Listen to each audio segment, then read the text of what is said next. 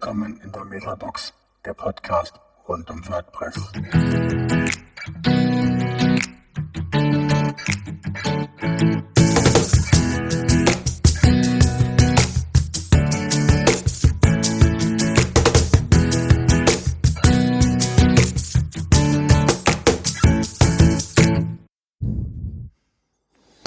Ja, herzlich willkommen zu einer neuen Folge von der Metabox.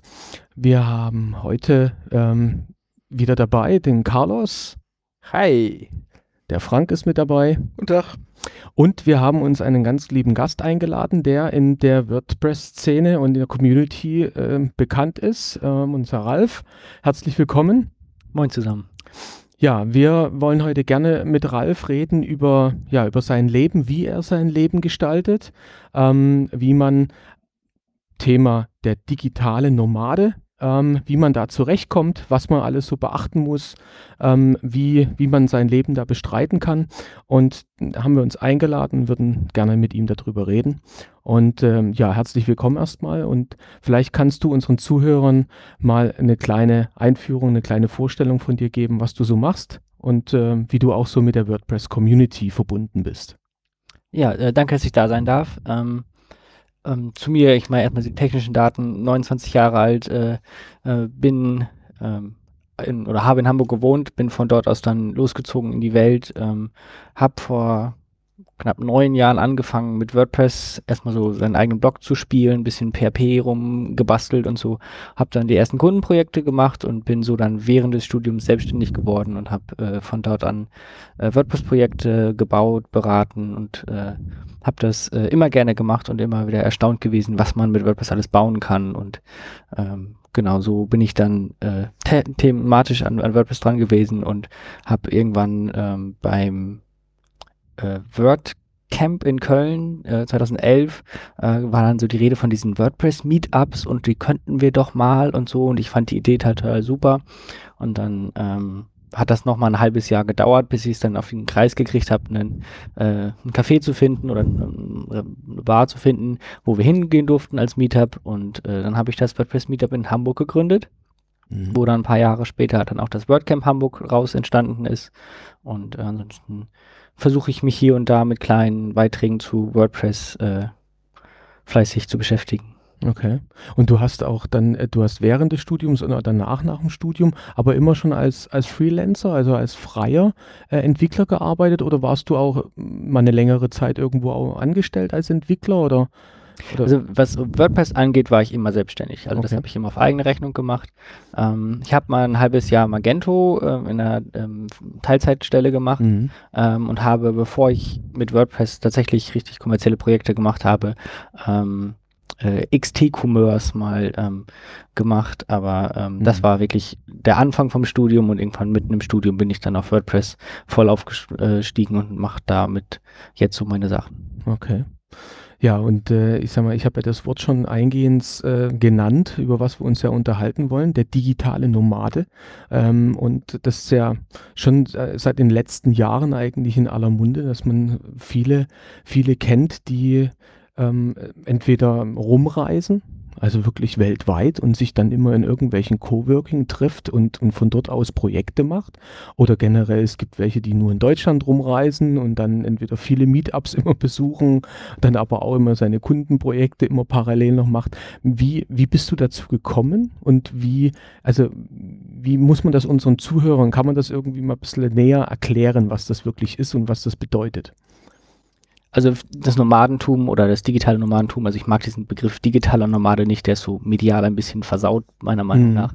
Äh, das, das Bild, was die Öffentlichkeit durch die Presse hat, entspricht nicht der Realität. Mhm. Ähm, aber es ist halt, wenn man sich irgendwo schnell vorstellen will, damit die Leute überhaupt ansatzweise eine Ahnung haben, nutzt man den Begriff, aber so ganz unterschreibe ich den Begriff nicht. Mhm. Und ähm, aber dieses Nomadentum ist halt von bis. Also es gibt Leute, die haben ihren festen Wohnsitz, wie auch immer, äh, haben vielleicht eine eigene Firma oder haben die Möglichkeit, remote zu arbeiten oder Teilzeit, wie auch immer. Und dann ähm, gehen sie Wochen, Monate lang auf, auf Reisen, äh, bis hin zu Leuten, die keinen festen Wohnsitz haben, keine eigene Wohnung ähm, und ja, Vollzeitnomaden, wie man sie landläufig nennt. Und ähm, ich bin vor fast vier Jahren, also ziemlich genau vor vier Jahren, habe ich einen Probetrip nach Kopenhagen gemacht, habe das äh, drei Monate, äh, drei Wochen ausprobiert und äh, habe festgestellt, oh, funktioniert ja irgendwie. Ähm, und äh, habe dann meine Wohnung aufgelöst und das war aber auch eher ich will nicht sagen Zufall, aber ich bin da so reingewachsen, so ich hatte keine Lust mehr auf meine Ikea-Möbel und die Wohnung war irgendwie im falschen Stadtteil von Hamburg. Ich musste zum Coworken jeden Tag 45 Minuten pendeln und was soll mir ein Remote-Job, wenn ich pendel, als ob ich mhm. angestellt wäre. Das hat irgendwie alles nicht mehr zusammengepasst und dann wollte ich doch mal mehr von der Welt sehen und ähm, dachte so, oh, dann lass doch mal schauen, was noch geht und habe dann halt meine ganze Habseligkeiten äh, irgendwie losgeworden und mhm. dann bin ich losgezogen. Also für mich ist das auch kein, ist, für manche ist es ja mittlerweile eine Ersatzreligion. Mhm. Ähm, das ist für mich nicht. Also äh, sowohl der Minimalismus, der mit dem Nomadentum kommt, als auch das Remote-Arbeiten und so weiter, sind für Sa mich Sachen, wo ich reingewachsen bin, aber ist, ist auch in Ordnung, wenn Leute das nicht so machen wie ich. Ich habe da kein Problem mit. Oder wenn Leute halt mit ganz viel Klamotten reisen wollen, dann sollen sie das machen. Das ist, äh, ich bin da nicht irgendwie äh, dogmatisch, auf dass man das, das musst du so machen und nur mit Handgepäck ist das echt oder irgendwas. Das ist das, was ich für mich gewählt habe, weil das andere ist mir zu aufwendig. Aber äh, es gibt wie auch im Programmieren immer so viele Wege ans Ziel und jeder soll es so machen, wie es für ihn passt. Das heißt aber, hast du eine andere Bezeichnung für dich? Also wenn, wenn ich sage digitale Nomade, dann sagst du, das ist eigentlich ein Begriff, der ist, der, der passt eigentlich nicht.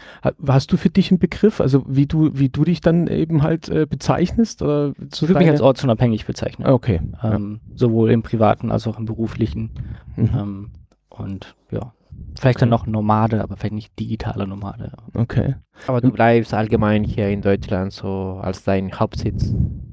Also ich bin in Deutschland nach wie vor gemeldet, habe meine Firma in Deutschland, zahle meine Steuern in Deutschland ähm, und ähm, bin auch die Sommermonate tendenziell über hier. Ähm, also es ist nicht so, dass ich, ähm, ähm, ich bin kein Aussteigermensch. Ich, es war für mich auch nie ein, Deutschland ist scheiße, ich muss raus, sondern es, es war immer ein, ähm, oh, da ist ja noch mehr da draußen. Und äh, neue Menschen, neue Länder, neue Kultur kennenlernen ist halt wahnsinnig spannend. Äh, und äh, das war eher die Motivation, also nicht raus oder irgendwas. Und äh, so die Winter- oder Herbst gehe ich meistens so Südeuropa und Winter äh, dann gegebenenfalls weiter weg. Aber warst du schon in andere Ecken der Welt? Also ich war schon mal fünf Monate in Südostasien, ah, okay. habe da die entsprechenden Hotspots abgeklappert äh, und dann bin ich aber auch immer wieder froh, äh, in Europa zurück zu sein oder auch in Deutschland oder Norddeutschland speziell. Ähm, es ist einfach wunderschön, wo wir hier leben und äh, es hat so viele Annehmlichkeiten, äh, dass man manchmal auch gar nicht vielleicht weg will. Das ist aber dann, äh, wenn du jetzt sagst, ich bin jetzt mal fünf Monate in Südostasien. Ich, ich habe auch Südostasien bereist mit meiner Frau zusammen. Und ähm, ja, Internet, die Verbreitung des Internets äh, ist stellenweise in dem letzten kleinen Tipi-Zelt äh, irgendwo an der Küste oder auf irgendeiner Insel immer noch besser wie manche in Deutschland irgendwo in, mitten in, in the middle of nowhere. Ähm, aber trotzdem so die Kommunikation zu Kunden oder zu Aufträgen dann zu kommen, ähm, ist das dann rein nur, okay, den Auftrag nehme ich dann von Deutschland mit und den mache ich dann dort? Oder hast du auch die Kommunikation von der, also wenn du unterwegs bist zu Kunden in Deutschland oder woanders, wo du sagen, ja, und dich beauftragen, um das jetzt, sag mal, irgendeine Entwicklung zu machen oder ein Plugin zu schreiben oder sowas. Wie, wie, wie läuft sowas ab? Wie, wie muss man sich das vorstellen? Also für mich war immer auch schon, selbst als ich in Hamburg war, ähm, ich bevorzuge schriftliche Kommunikation, optimalerweise mit dem Ticketsystem. Ansonsten, meine, viele mhm. wollen machen wir vorher auch E-Mails und so. Aber ähm, schriftliche Kommunikation geht auch durch eine dünne Leitung. Mhm. Ähm, also eine E-Mail, wenn sie jetzt nicht zu viel Anhänger hat, äh, geht auch irgendwie äh, relativ schlecht im Internet durch. Ähm, Tickets äh, lassen sich halt auch irgendwie ähm, auf Edge runterladen oder ähm, schreiben und, und lesen und so. Ähm, deswegen bevorzuge ich das einerseits aus Datensparsamkeit mhm. im Sinne von Datenvolumen und halt auch, ähm, du kannst es asynchron machen. Also man muss es nicht zwangsläufig immer zu dem Zeitpunkt da sein, wo die andere Person da ist. Mhm. Ähm, und insofern, das ist, da habe ich meine Kunden damals dann hintrainiert und äh, Arbeitswege und Prozesse aufgebaut, dass das funktioniert. Und dann kann man halt auch äh, bei schlechterem Internet das machen. Man muss natürlich auch lernen, zum Beispiel äh, offline entwickeln zu können. Mhm. Also ich habe in der Zeit auch sehr massiv gelernt, weil als ich angefangen habe, habe ich auch, das packe ich auf meinen Server und dann ah, und, hm, und dann arbeitet man auf dem Server und äh, solche Geschichten. Aber wenn die Internetverbindung einfach das Problem ist, dann lernst du halt auch lokal zu entwickeln. Und in der Zeit habe ich tatsächlich massiv gelernt, äh, Quellcode besser lesen zu können und lernen, aus dem Quellcode zu lernen. Und äh, habe ich teilweise, gibt es Sachen, wo ich dann lieber mir den Quellcode angucke als die Dokumentation, weil der Quellcode sagt mir halt die Wahrheit und die Dokumentation kann halt auch äh, veraltet sein. Und äh, insofern, das hat auch programmiertechnisch durchaus geholfen, ähm, quasi sich zu limitieren. Und ähm, ja, ich meine, wenn man im ICE sitzt, ist man auch nicht zwangsläufig immer online. Ja, Und genau. äh, dementsprechend habe ich mich daran gewöhnt, auch ohne Internet leben zu können und sowas wie diese, keine Ahnung, Facebook oder Instagram-Abhängigkeit, so jeden Morgen erstmal Facebook checken und, und wenn halt auch so, so hier ist das Netz ja auch nicht unbedingt immer gegeben. Ähm, und ähm, ja, dann kratzt mich das nicht. okay. Und, dein, und deine, es gibt viele Sachen, die auch äh, offline speichern kannst. Zum Beispiel die Dokumentation von WordPress kannst du auch in deinem Computer. Das hast du auch benutzt oder, oder warst du einfach nur mit dem Code? Also WordPress habe ich meistens tatsächlich dann äh, den, ich meine, ich habe halt das WordPress ja dann entsprechend auch auf dem Rechner, Mhm. habe ich zumindest was WordPress angeht, viel direkt im Core gelesen. Ja. Ähm, und ähm, von daher, das geht. Äh, Klar, so ein bisschen recherchieren mal, irgendwelche Konzepte und sowas, das kann, muss man dann von Zeit zu Zeit mal machen. Aber da ich ja auch zu Coworking Spaces hinfahre zum Arbeiten und nicht irgendwo, also ich miete mir nicht irgendwo eine Waldhütte und, und arbeite von da. Ähm, Nicht allein aus sozialen Gründen. Nein, also es gibt auch durchaus schöne Coworking Spaces in Südostasien in der Nähe vom Strand. Also Ja, in der Nähe, ganz wichtig. ja, es, ist, es gibt einen tatsächlich in, ich glaube, der ist in, in Thailand, der ist direkt am Strand.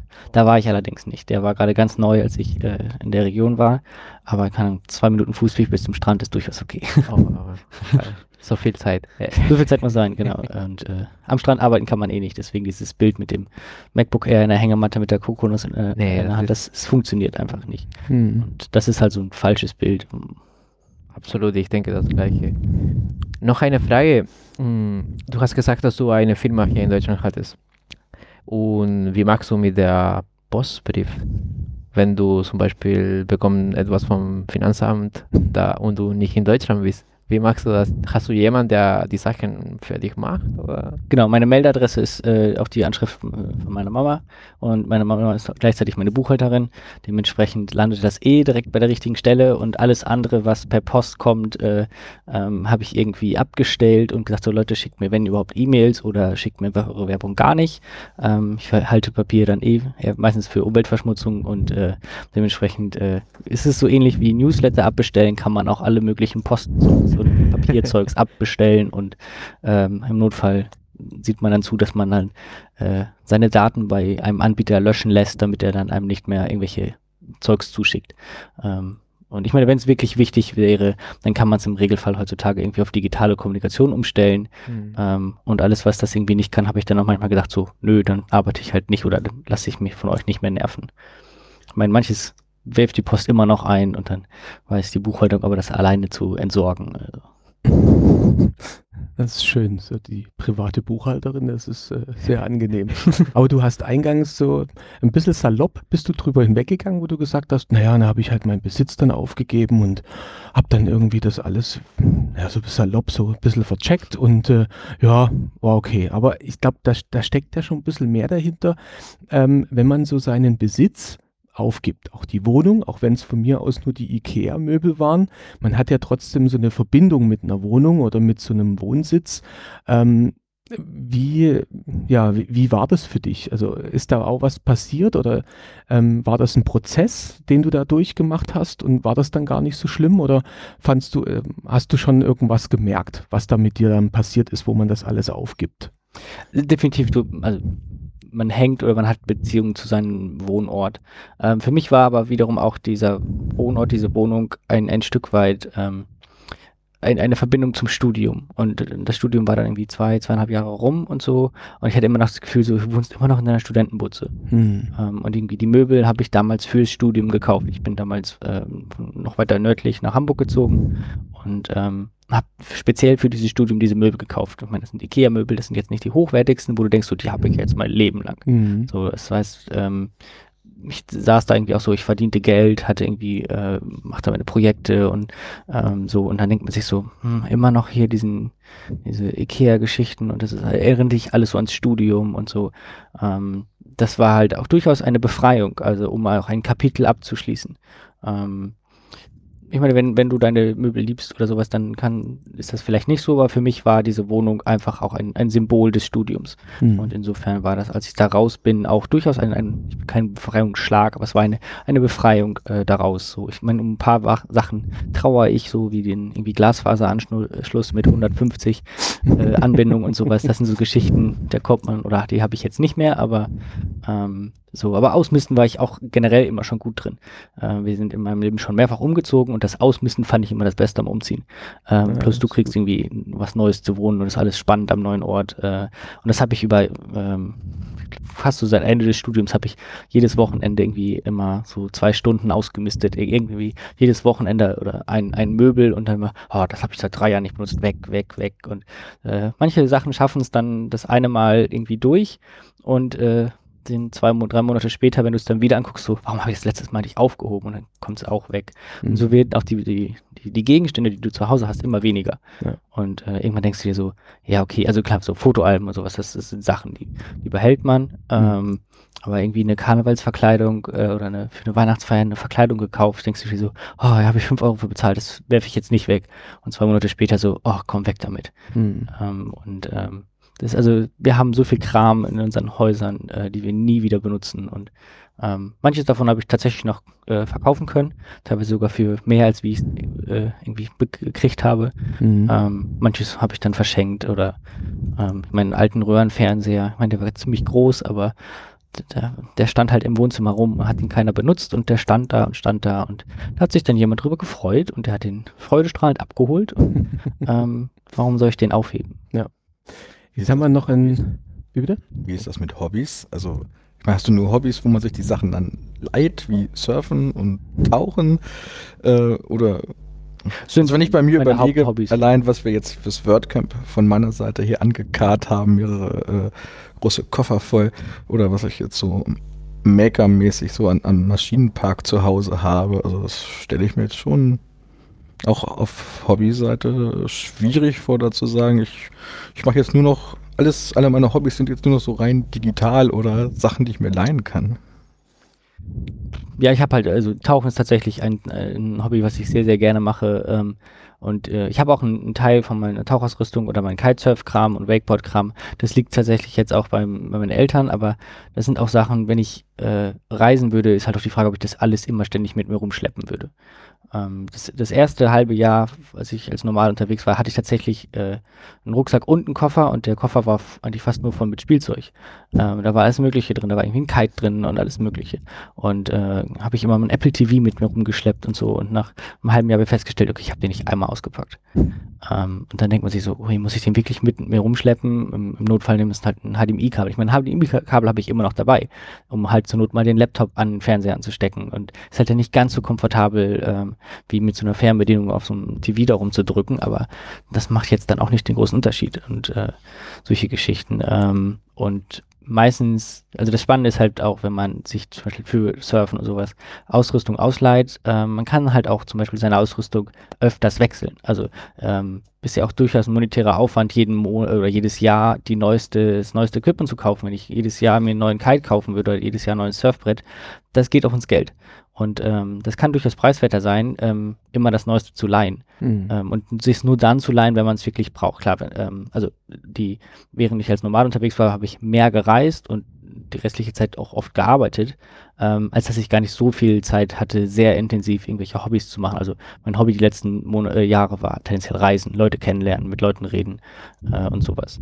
Ähm, aber ja, jetzt, wo ich tendenziell auch wieder mehr, mehr sesshafter werde, ähm, da kommen auch durchaus so, ach ja, ich könnte mir mal ein neues Board kaufen und hier und da und dann habe hab ich mir ein Boosted Board gekauft und so und dann, dann kommen halt so lauter Geschichten, so, wird, so Materialanhäufung kommt, wird dann äh, wahrscheinlicher. Und, äh, da, aber andererseits versuche ich das halt auch irgendwie zusammenzuhalten, damit ich nicht plötzlich wieder ganz viel Kram habe, der mich auch wieder davon abhält, gegebenenfalls Reisen anzutreten. Also muss man auch irgendwie eine Balance finden. Ja, ganz spannend ist, glaube ich, ähm, auch für unsere Zuhörer natürlich zu wissen, du bist unterwegs, du hast keinen festen Wohnsitz, du hast zwar eine feste Meldeadresse, wo schläfst denn du dann dann abends? Also, also wie Auf die planst du? Ja, genau. Naja, also wir haben ja einige Sachen aufgeschrieben. Ne? Also Hotel, Hostel, Airbnb, Schlafsack am Strand. Gut, könnte vielleicht sein, ne, wenn du unterwegs bist. Ähm, oder ja, oder unter der Brücke. Also äh, ja, das sind ja alle Möglichkeiten, aber man muss es ja ein bisschen planen. Also ich sag mal, ich bin ja auch einer, wir haben, wir sind auch mal ausgestiegen, aber auch für ein paar Monate haben auch alles aufgelöst. Aber ähm, wo wir dann wieder zurückgekommen sind, ich hätte mir jetzt nie vorstellen können, immer von jeder Woche oder jeden Tag irgendwie zu planen, wo übernachtet man jetzt. Gut, ich sag mal, mit Frau ist das immer nochmal eine andere Geschichte. Aber äh, wie, wie machst du das? Wie, wie planst du das? Ne? Oder? Also tatsächlich, glaube ich, die Mehrheit der Zeit habe ich wahrscheinlich über Airbnb gewohnt. Ähm, ähm, ansonsten gibt es halt auch in vielen Ländern sowas wie WG gesucht. Hm. Ähm, oder es gibt Facebook-Gruppen oder in manchen Orten kennt man, also ich fahre oder oft versucht an Orte zu fahren, wo ich Leute kenne. Und die kennen jemanden, der hatte vielleicht nochmal irgendwo, der Mitbewohner ist nicht da oder ähm, sowas. Mhm. Ähm, viel funktioniert über Menschen, über Kontakte und so weiter. Ähm, ich habe dreimal tatsächlich für sechs Wochen am Stück in Hotels gewohnt. Das war ein Event, Coworking Camp heißt Mhm. das. Äh, und da sind wir mit durchschnittlich, ähm, ich glaube so 45 Leute, 30, 45 Leute äh, in so einem Hotel, all-inclusive, fünf Sterne für sechs Wochen am Stück. Das ist mal, so einmal im Jahr ist das ein echt cooles Erlebnis. Äh, du stehst da wirklich nur noch auf, isst, äh, arbeitest und hast Spaß. Mhm. Ähm, und ansonsten brauchst du weder dein Zimmer aufräumen, noch putzen, noch kochen, noch irgendwas. Ähm, aber das kannst du auch auf Dauer auch nicht machen. Mhm. Ähm, und deswegen, also viel, wie gesagt, Airbnb ist, glaube ich, die Hauptplattform, ansonsten so landestypische ähm, Plattformen, die aber halt durchaus mehr Arbeit vertragen. Ähm, Mhm. Weil da musst du die Leute anschreiben, irgendwie auf Antworten warten. Bei Airbnb ist das klar. Ähm, da gibt es Regeln, da gibt es Stornierungsregeln, wann kriegst du dein Geld wieder, wann nicht. Mhm. Ähm, so, Airbnb ist wahnsinnig teuer geworden über die letzten Jahre, aber als ich angefangen habe, war das super. Da hast du zu richtig guten Konditionen coole Unterkünfte gekriegt. Ähm, Mhm. da ich halt auch alleine meistens unterwegs war, ist das auch dann eine Preisfrage. Wenn du mit zwei Leuten unterwegs bist, dann kann man sich die Übernachtungskosten halt nochmal teilen. Äh, dann verteilt sich das alles ein bisschen besser. Aber alleine ist es tendenziell doppelt so teuer. Mhm. Ähm, weil wenn jemand eine Wohnung für zwei Leute vermietet, sagt er jetzt nicht nur, weil du alleine bist, kostet es dich die Hälfte.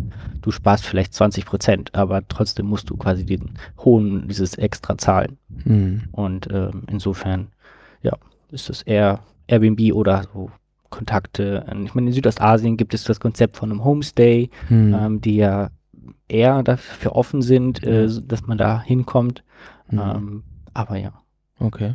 Und du hast gesagt gehabt, äh, naja, also du reist oft alleine, aber hast du auch je- jemanden, mit dem du reist? Also wenn ich jetzt persönlich frage, Freundin oder Verlobte, äh, Frau, ne, weiß jetzt nie, ähm, wo ihr dann zusammenreist oder ähm, ein guter Kumpel oder jemanden, den du, du auf Reisen kennengelernt hast, ähm, wo ihr dann eben halt irgendwie zusammenreist.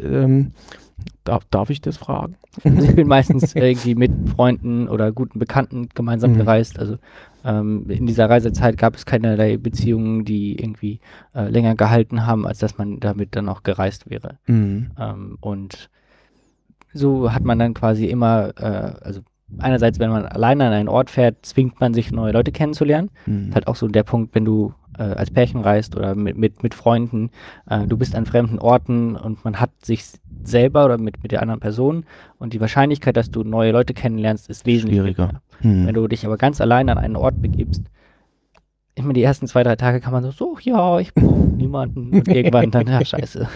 So, also wir sind halt schmeckt soziale alleine Tiere. nicht immer so gut. Ja. Genau, genau. So, und Mhm. äh, ähm, das ist so für mich mal die Taktik gewesen. Ich fahre an einen Coworking Space, wo tendenziell Locals sind, ähm, gehe da alleine hin Mhm. und muss dann halt lernen, Freunde zu machen. Okay. Ähm, oder zumindest Bekanntschaften, die mich irgendwie über die Zeit, wo ich da bin, irgendwie aushalten und äh, äh, mit mir was machen, äh, ihre, ihre, ihre Stadt zeigen, ihre Region zeigen, wie auch immer. Und du hast so vorhin noch gesagt gehabt, naja, und jetzt wirst du ein bisschen mehr Seft, äh, sesshafter. Genau. Also das heißt, ähm, da äh, gibt es vielleicht wieder eine Tendenz, wo wieder eine Veränderung jetzt äh, vielleicht ansteht?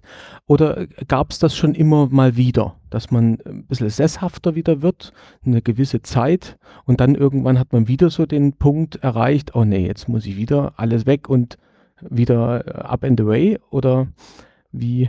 Also die Idee ist, dass ich, ich, ich möchte mir so eine, ich nenne es immer eine Homebase anschaffen, äh, quasi wie so ein Basislager beim Bergsteigen, ähm, Mhm. wo ich quasi immer wieder zurückgehen kann. Ähm, weil dieses ständige eine Reise nach der nächsten Plan, auch wenn die Reisen, also Reisen im Sinn von, ich fahre irgendwo einen Monat oder zwei Monate hin, danach geht es ja trotzdem irgendwie weiter. Das heißt, du bist kontinuierlich am Plan. Mhm. Das frisst wahnsinnig viel Zeit. Ähm, ich tracke diese Zeit tatsächlich in meinem Zeiterfassungstool Mhm. und äh, nachdem ich das mal ein Jahr gemacht habe und dann also irgendwie gegen Silvester mal reingeguckt habe, so, wow, das war ganz schön viel, was da drauf geht.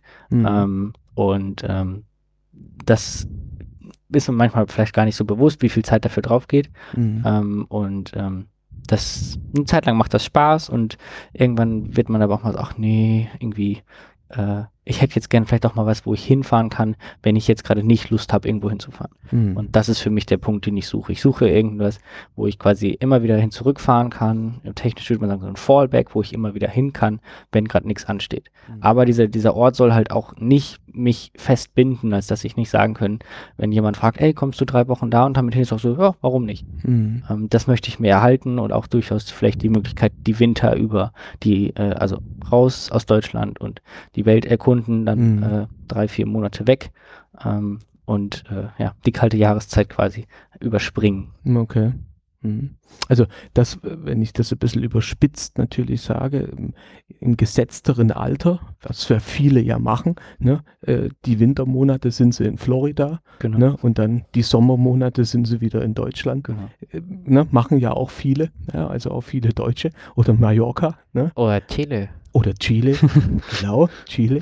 Ja, klar, also machen ja, ja unterschiedlichste, also finde ich sehr spannend. Und was, was mich auch ähm, Ich meine, jetzt kommt auch dazu, ich meine, wenn ich in Bayern wohnen würde, wäre das vielleicht was anderes. Äh, da gibt es Uh. dann Berge, dann kann ich Skifahren. Ach so, ähm, ja. Aber Mhm. norddeutscher Sommer, äh, Winter ist halt jetzt nicht so das Skiwetter. Ich meine, da fehlen einfach die Berge für. Ja, das äh, kann ich bestätigen. Das ist nicht immer so schön dann da Genau. oben im Norden. Ja. Nee, aber was ich spannend fand, wo du gesagt hast, ja, dass, dass so viel Zeit drauf geht, um wieder die Weiterreise, also dass wieder die nächste Reise oder das nächste, die Planung, wo, ähm, woanders wieder hinzugehen, um wieder zu wissen, wo, was ich dort mache, ja, Unterkunft buchen, ja, und was mache ich dann eigentlich dort, dass das auch so interessant auch bei unserer Reise war, weil wir auch wollten, wir wollten auch noch nach Südamerika von ähm, Neuseeland aus. Und das sind auch so Punkte gewesen, wo wir gesagt haben, boah, wir sind zwar jetzt am Rumreisen, wir müssen uns aber irgendwie Gedanken machen, wieder weiterzureisen, können uns gar nicht auf das eigentliche Reisen konzentrieren, verbrauchen so viel Zeit, um dann von da nach da zu kommen. Wir haben es gecancelt, weil man einfach, irgendwann muss man sagen, nee, das ist nichts. Aber das finde ich interessant, dass du dann auch so getrackt hast, wie viel Zeit man eigentlich dafür verwendet. Weil meine Frau irgendwann auch gesagt hat, also wir haben jetzt so viel Zeit verplempert, ja, ähm, wir wollen ja auch noch ein bisschen was von, von dem Land auch sehen, ja. ja. Aber Ralf, wo findest du zum Beispiel, wenn du reist oder wenn du hier in Deutschland bist zum Arbeit, wo du mehr Produktivität hast, so Effektivität? Weil ich denke, wenn du immer in verschiedene Orte bist, da hast du nie, nie die, das gleiche Plan oder das gleiche Auflauf für jeden Tag. Wie, wie findest du das? Also ich erzeuge mir einen zumindest Zeit vorübergehenden Alltag, in dem ich äh, nicht quasi jede Woche irgendwo hinfahre, sondern die Idee ist immer, einen Monat bis zwei Monate an einem Ort zu sein. Also so fünf bis sechs Wochen hat sich für mich herausgestellt, ist eine ganz gute Zeit. Ähm, so ab zwei Monate wird mir dann auch gerne mal langweilig. So. Ähm, zumal ich ja auch äh, in dem Regelfall ähm, irgendwie mit öffentlichen mit, oder irgendwie äh, unterwegs bin, weil ich bis vor kurzem kein Fahrzeug hatte. Ähm, das heißt, du bist auch an Städte gebunden. Und dann in, in, in vielen Ländern sind Mietwagen relativ teuer. Und gerade ist das gleiche wieder klar. Wenn du mit mehreren Leuten unterwegs bist, teilst du den Mietwagen kein Thema, dann ist er für alle günstiger. Aber für eine Person alleine mal so ein Mietwagen fürs Wochenende kann auch ganz schön teuer werden. Und ähm, das heißt, du hältst dich dann auch in den Städten irgendwie auf. Und ähm, ich habe dann immer schon die ganzen Tourikram versucht zu überspringen und so wie die ganzen Museen und sowas. Das interessiert mich meistens nicht. Und ähm, insofern wird es irgendwann auch langweilig und irgendwann, ich will nicht sagen, dass du dann das Land tief kennst oder den Ort tief kennst, aber du hast dann quasi einen gewissen Eindruck bekommen und ähm, dann ist quasi irgendwann fällig, dass du was Neues brauchst. Und ähm, in diesen Zeiten äh, schaffe ich es halt dann auch durchaus im Coworking Space mehr einen gewissen Alltag aufzubauen. Und wenn du es halt auch, ähm, also ich habe ja Kunden äh, bedient äh, und die wollen, sollen auch er Ergebnisse sehen und dann muss man sich halt auch hinsetzen. Und äh, ähm, ne, äh, kreative Prozess, je dichter die Deadline kommt, desto höher ist die Konzentration.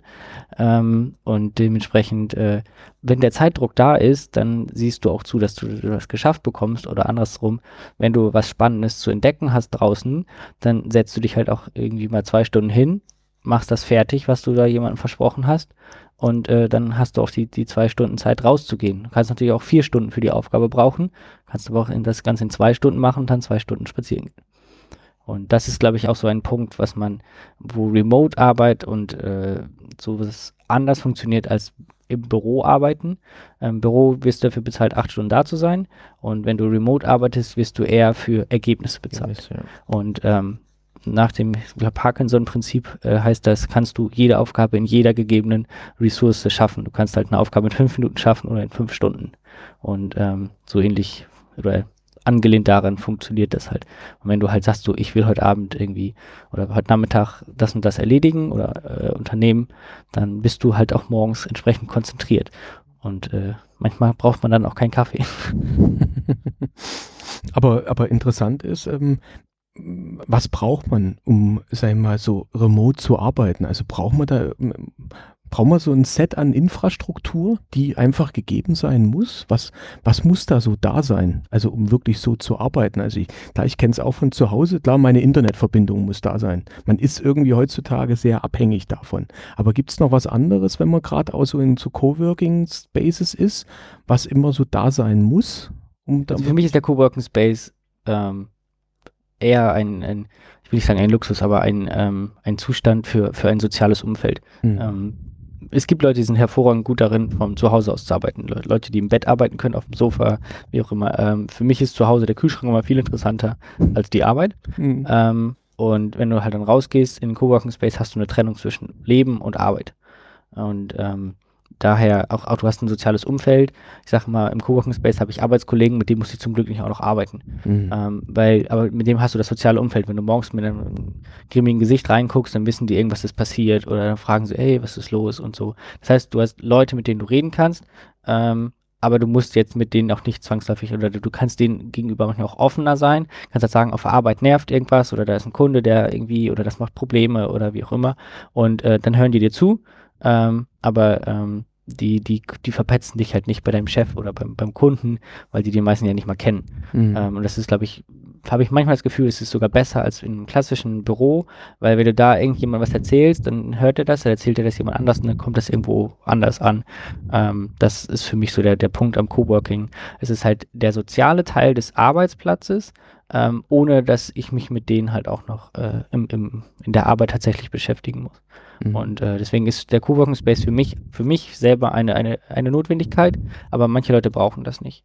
Ähm, aber das, das, oder die, die zwei Produkte, die man, glaube ich, unbedingt braucht, sind Kopfhörer äh, und äh, irgendwie Rechner oder irgendwas Rechnerartiges. Es gibt mhm. Leute, die machen das alles irgendwie mit dem Handy. So, es gibt ja mittlerweile gigantisch große Handys. Mhm. Ähm, die können da irgendwie, je nachdem, was du halt tust, ich meine, als Entwickler ist das ein bisschen schwierig. Mhm. Ähm, aber es gibt durchaus ja Menschen, die irgendwie nur managen oder so, die können das alles irgendwie auf dem Handy machen. Äh, ich würde wahnsinnig werden, aber äh, es gibt Menschen, die schaffen das. Ja. Äh, deswegen würde ich sagen, also irgendeine Art von Computer oder mhm ja, Telemediengerät mhm. äh, und Kopfhörer. Einfach am besten Noise Cancelling oder irgendwas, was wirklich schön dicht die Ohren macht. Ähm, und dann, ähm, je nachdem, manche nehmen dann irgendwie äh, rosa Rauschen, andere nehmen irgendwie laute Musik, um sich noch weiter abzuschirmen und dann äh, alles andere darin auch darüber hinaus an Ausrüstung ist, glaube ich, Bonus. Also ob das jetzt nochmal ein externes Keyboard ist, Maus, äh, irgendwelche Laptop-Ständer oder sonst was. Ich habe auch schon Menschen gesehen, die mit Laptop, äh, mit äh, externen Monitoren gereist sind. Mhm. ähm, ja, also je nachdem, was die Leute brauchen. Aber sagst du, dass das auch in einem, ein Stück weit, wenn man das jetzt mal so ähm, ähm, reflektiert zu der Arbeit, die jetzt, wo wir ja auch kennen, die Firma, die sich sehr intensiv um WordPress ja auch kümmert und auch, sag mal, wo Matt Mullenweg ja auch in dem Sinne sein Zuhause hat, Automatic, dort ist es ja auch ein Stück weit, dass viele Leute weltweit gar nicht mehr fest irgendwo in ein Büro gehen, sondern entweder sie auch, entweder es für sich entschieden haben, von zu Hause zu arbeiten oder auch irgendwo in Coworking Spaces oder sie machen zusammen irgendein Office auf, weil in der Stadt von mir aus drei, vier ähm, von den Jungs irgendwie zusammensitzen.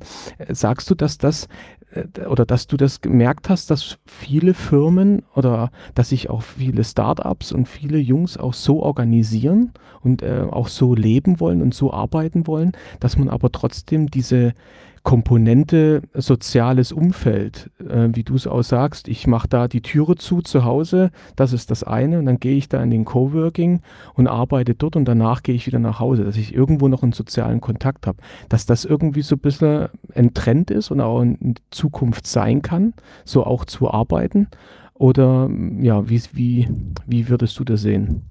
Ich glaube, die, die ganze Thematik ist sehr, sehr vielschichtig. Also es, auf, auf der einen Seite ist das ähm, re mehr Remote-Arbeit zuzulassen, bis zu 100 Prozent, hm. ähm, ist, glaube ich, etwas, wo Firmen nicht mehr drum herum kommen. Hm. Ähm, ich habe eine, ähm, eine Freundin, die arbeitet in einem großen Unternehmen, was in Hannover ansässig ist.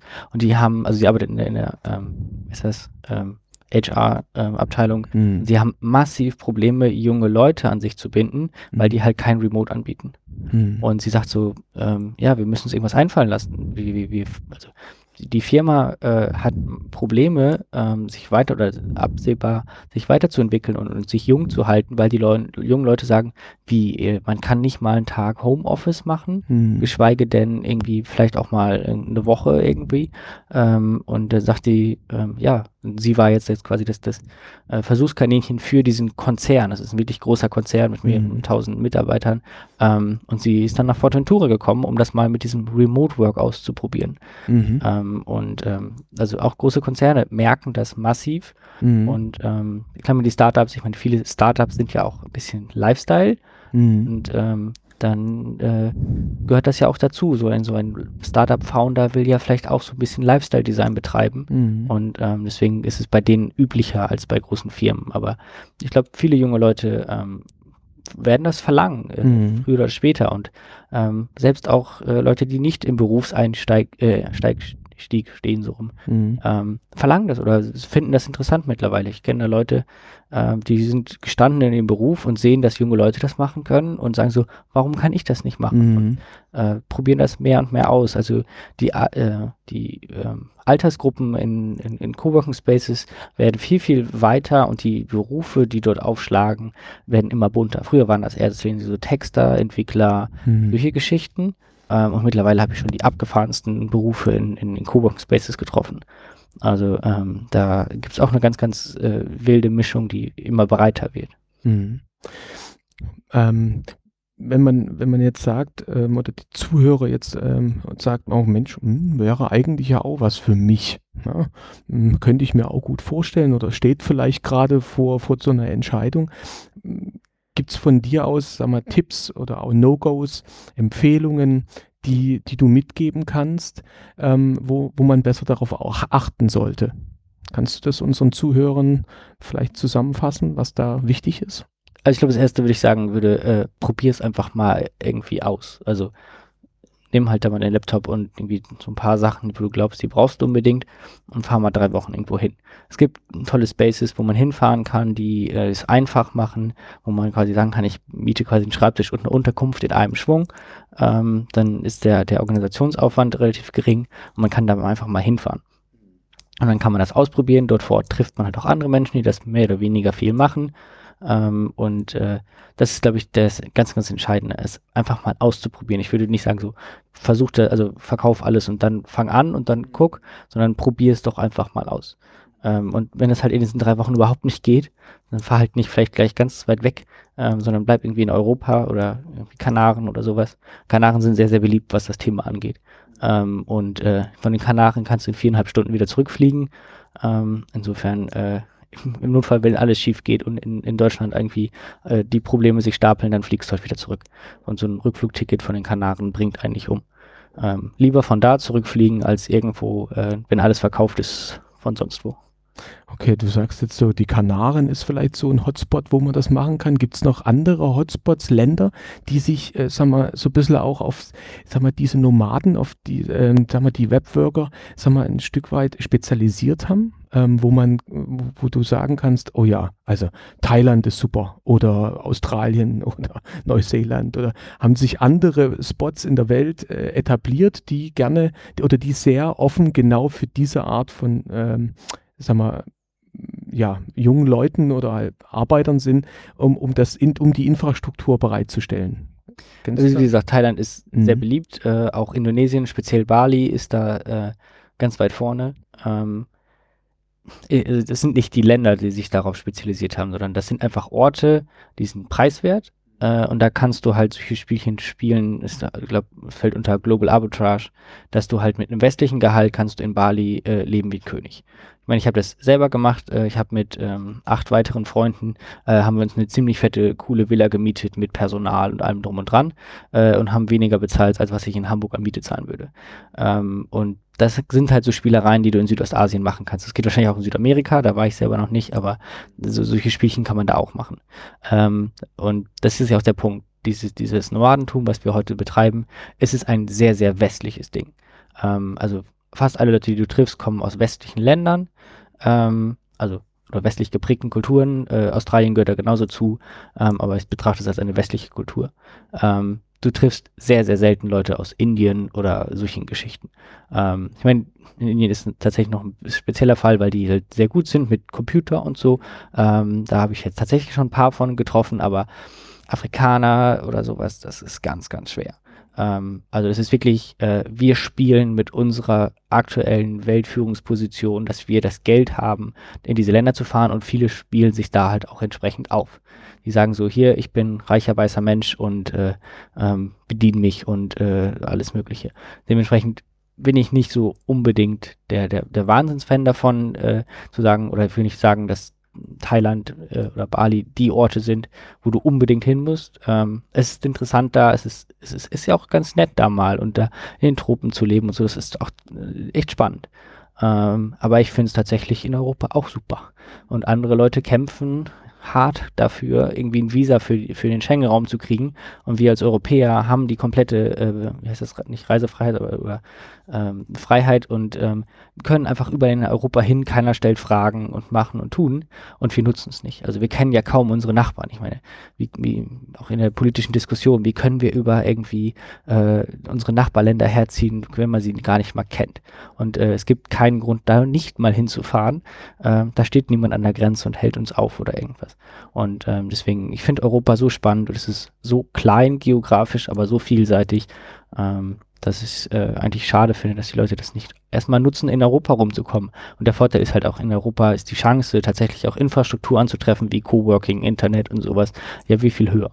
Ähm, und ähm, aber auch diese ganzen aufkommenden Länder oder zweite Weltländer, die arbeiten schon hart daran, halt auch interessant zu werden äh, für, für Nomaden, weil die halt auch eine Menge Geld bringen. Wenn halt jemand sein westliches Gehalt irgendwo in solchen Zweitländern, äh, zweite Weltländern ausgibt, dann ist das viel Geld für die. Ähm, aber da muss man halt auch selber ein bisschen gucken. Ähm, aber tendenziell sind natürlich diese Orte immer warm, sonnenreich und relativ preiswert. Ja. Und äh, da ist die Liste dann relativ kurz. Ja, okay. Ja, Wahnsinn. Also sehr, sehr, sehr spannend. Und ähm, für, für, äh, für dich so jetzt persönlich, mh, wo, wo sagst du, wo geht deine Reise noch hin? Wo, wo, wo siehst du dich so in, in ein paar Jahren, so zukunftsmäßig?